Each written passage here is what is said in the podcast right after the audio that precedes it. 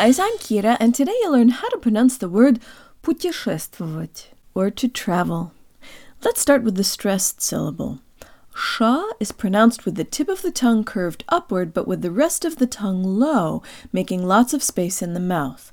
Sh, sh. And the rest of the syllable is straightforward, as long as we have good Russian default mouth position. Jaw slightly forward, tip of the tongue behind the bottom teeth, lips rounded and protruded. Шест. Шест. The O and the A in the next two syllables sound like schwas, and the te at the end of the word is soft, so we use more air than in English. T, t. It's not t with the tip of the tongue. Instead, the tip touches the back of the bottom teeth, and it's the part behind the tip that makes contact with the roof of the mouth. Because the vowel in the last syllable is a schwa, but the word final te is soft, a most fantastically and magically cool thing happens within the last syllable. The tongue rises at the last second, and that rise can be heard at the very end of the syllable. Voit. Voit. Voit. Voit.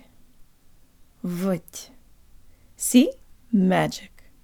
Let's back up and do the last three syllables. Jo tang lips. Шествовать. Шествовать. The first syllable contains an u, so be sure to stick your lips out way further than you would in English. And the ye in the next syllable sounds like an e, so the first two syllables sound like this. Пути, пути. Now the whole thing. Джо танк липс. Бу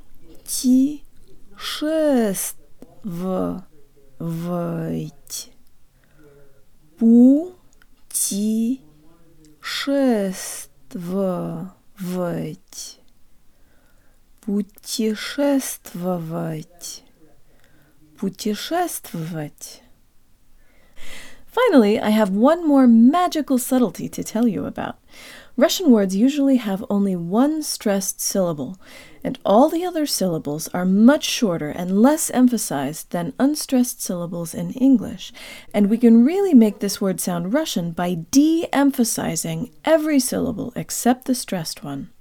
It's not путешествовать, but rather путешествовать путешествовать, путешествовать, путешествовать, путешествовать, путешествовать, путешествовать.